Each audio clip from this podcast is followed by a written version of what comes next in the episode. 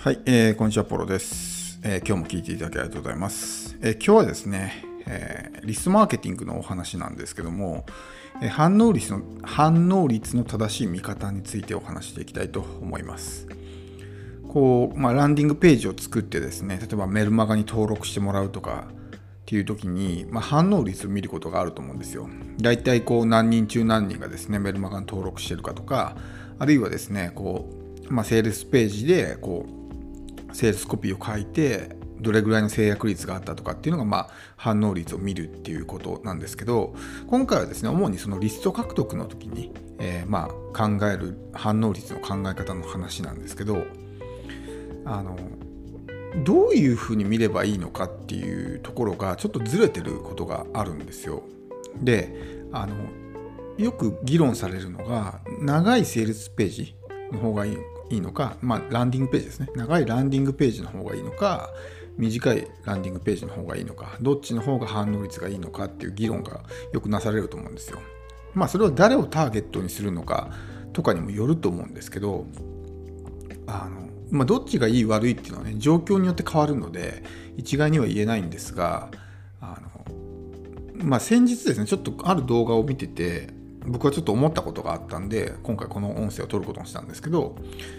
まあ、その動画はですねこうすごく何ていうんですかランディングページの作り方みたいなことを解説してる動画で、まああのまあ、素晴らしい方がねやってらっしゃるんですごいとは思うんですけどもともとめちゃくちゃ長いねランディングページリスト獲得のためにめちゃくちゃ長いランディングページを書いてましたと。で、えー、まあ、それでそれでもそこそこね反応率が良かったけどもそのランディングページをすごく短いものに変えたともう本当にね、えー、パソコンで見たらファーストビューぐらいで収まるぐらいのもう本当にヘッダーのとこに特にねキャッチコピーも書かずになんか動画のねキャプチャ画像みたいなのをピッと貼ってこの詳しい内容を知りたい方は下のフォームから登録してくださいみたいなもう簡単なね、えー、説明だけでランディングページを作り変えたそうなんですよね。で、そのランディングページ、短いランディングページですね、に変えたところ反応率がすごく上がったというふうに言ってたんですよ。で、あの、確かにそれもすごく、何て言うんですか、あの、大事なことではあるんですけど、肝心なことを一つね、忘れてはダメなことがあるんですよ。それは何かっていうと、その登録した人数の数だけを見ればいいっていうわけじゃないんですよね。その後にどれぐらいのそのリテンションレートっていうんですけど維持率があるかっていうのを見ないといけないんですねだから例えば100人登録したけど、ね、そのうちのもう90人が例えばメルメメルマガの2通3通を送ったぐらいでもう登録解除するんだったらそれって100人獲得したって言えないじゃないですか。確かに登録は100人してるかもしれないけども、もう早々にメルマガ解除した人がね、9割近くいるんだったら、その維持率ってめちゃくちゃ低いわけですよ。だから単純にその何人登録したかっていうとこだけを見ててもあんまり意味がないというか要するに質の低いリストが集まってるだけの可能性もあるわけですよ。なんか軽い気持ちで登録したけど別に全然興味ないしみたいなね。なんか無料プレゼントあるって言ってたからなんとなく登録したけどそんなに興味ね別にあの対してそこまでそのことに関して情熱もないしっていう人が増えるわけですよ。でも例えばしっかりとこう説明してる分に関しては説明してる長いランディングページですねそういうものっていうのはもう事前にその、まあ、もちろん全部読んでるわけじゃないんで流し読みはしてるんでしょうけど事前にこうこうこういうメルマガですよとかっていうのを説明してるわけじゃないですか。だそれが分かった上で参加してる人が来るんで比較的質の高いリストが集まりやすいんですね。でもなんかそのとりあえずリストを集めるためだけにすごくキャッチーなですねそのランディングページにしてファーストビューでもう目を引くようなねなんかキャプチャー画像とかピッて貼ってじゃあ内容知りたい方は下のフォームに登録してくださいってやるとやっぱり人間って好奇心があるからちょっと知りたいなと思って軽い気持ちで登録するじゃないですか。別にその金銭的リスクはないわけだから無料メルマガだったら。で一応プレゼントもらってメルマガ何通か受け取ったけどやっぱり全然興味ないしみたいな。ね、解除するかもしくは全く読まないっていう状態になってしまうことがあるんであの単純にその何人登録したかっていうとこだけを見てるとそういうのが測れなくなってしまうんですね質の低いリストがいっぱい来てるだけで結局全然その何て言うんですかあのそもそもメールを読んでくれないような人がいっぱい集まってたりするわけですよ。それって果たして意味があるのかっていう感じなんですね。それだったら数が少なくてもいいからちゃんとこの自分のメールを読んでくれてその信頼関係が構築できるような人たちが一人でも増える方がよっぽど価値があると思うんですね。やっぱりそのライフタイムバリューで考えないといけないから数が多くてもライフタイムバリューが小さい人たちが集まってくるよりは数が少なくてもライフタイムバリューが大きい人の方が大きいやつ人が集まってくる方が将来的に見るとね長期的に稼げるし収益も大きくなるわけですよだからそういうことも踏まえた上でそういうまあ反応率っていうのを見ていかないと単純にね何パーセント上がりましたとか何人登録者数が増えましたっていうとこだけ見てるとそういうまあいわゆるですねあのまあハリボテというかうん、質の低いリストがただ増えるだけみたいな感じになってしまってそれでこう一喜一憂するみたいな感じになってしまうんですよ。だからあのもちろんその関係性にもよりますよ。例えばブログとか YouTube とかそういうところに例えばランディングページのこうリンクを貼るじゃないですか。そうするとブログの読者とか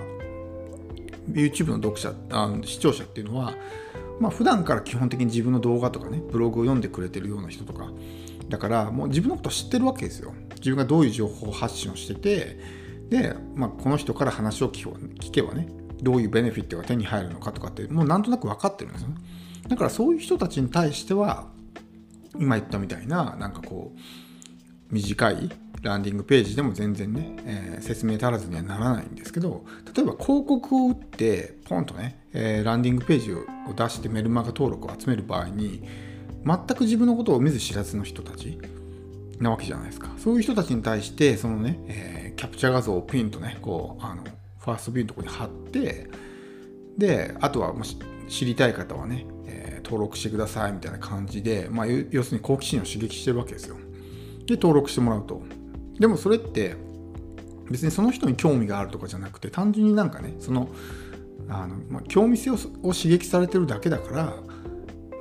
結局その後も残らないリテンションレートが低いような状態になってしまうっていうことになるんでその長いランディングページと短いランディングページってその自分の見込み客との関係性みたいなものも影響してくるわけですよ。やっぱり初めて自分のことを知る人に対してはしっかりと説明しないといけない。自分はどういうね人間でどういう情報発信をしててそのメルマガを受け取ったらどういうね、えー、まあ、ベネフィットが得られるのかとかっていうことをしっかりと説明しとかないと反応率が上がるからってそういうなんかキャッチーなことばっかやってても、まあ、質の低い人たちがね、え増えるだけみたいな感じになるわけですよ。それで、なんかこう、あ、反応率上がってイエーイみたいな感じで、一喜一憂してるんですけど、実際は全然それが質の高いリストになってないっていう可能性があるので、そのそういう数字を見るのも大事なんですけど、結局最終的にどれだけの人が残って、どういう商品を買っていったのかっていうとこまでを本当は計測した方がいいわけですよ。この長いランディングページだったらねえー、高単価商品が売れたけど短いランディングページから入ってきた人は高単価商品が売れなかったみたいなそこまで計測すれば最終的にねどのランディングページがいいのかっていうのを計測できるんですけどその入ってくるところだけしか見てないっていうのは、えー、その後のねそういう本来見るべきポイントが見えなくなってしまうわけですよ。登録者が多ければいいっていうのはね、えー、Twitter のフォロワーが多ければいいっていうのと同じ理屈じゃないですか。ツイッターのフォロワーが増えても、誰もね、自分の発信、ツイートを見てなかったら意味ないじゃないですか、それって。それと同じような状態ですよね。だから反応率を見るときっていうのは、もちろん、その、どれだけ、例えばメルマガに登録者とか、とかそういうことを見るのも大事なんですけど、その後にどれだけ残ったのかっていうのを考えないといけない。そしてやっぱライフタイムバリューを高めていくってことを考えるんであれば、むしろそういう質の低いリスは来ない方がいいわけですよ。だから単純に制約率だけを見るんじゃなくて、いかにねその質の高い人が集まってきてるか1人でも2人でもいいからもうね一生自分のこう商品を買い続けてくれるような人が来てくれるんであればそっちの方がよっぽど価値があるんですよね、うん、だからそういうことも踏まえてその例えばランディングページを作るとか反応率を見るとかっていうことをしないとちょっと僕はねその動画を見ててもちろん言ってることもねあの的を得てたし、まあ、素晴らしい結果を残してる方なんで、えー、確かにそうだなと思う部分もあるんですけどちょっとねその反応率が上がりましたっていうとこだけで終わってたんでそれだとちょっと不十分かなと思ったんで、まあ、僕は今回こういうね、え、まあ音声を取らせていただいたんですけどもまあ、ぜひですね、あなたもこうランディングページとかそういうものを作るときは、単純に何人登録したかとか、登録率が何パーセントだったのかっていうところだけじゃなくて、その後のまあ維持率ですね、リテンションレートがどれぐらいなのかっていうこともしっかりとですね、考えておくのがいいかなと思います。では、今日は以上です。最後まで聞いていただきありがとうございます。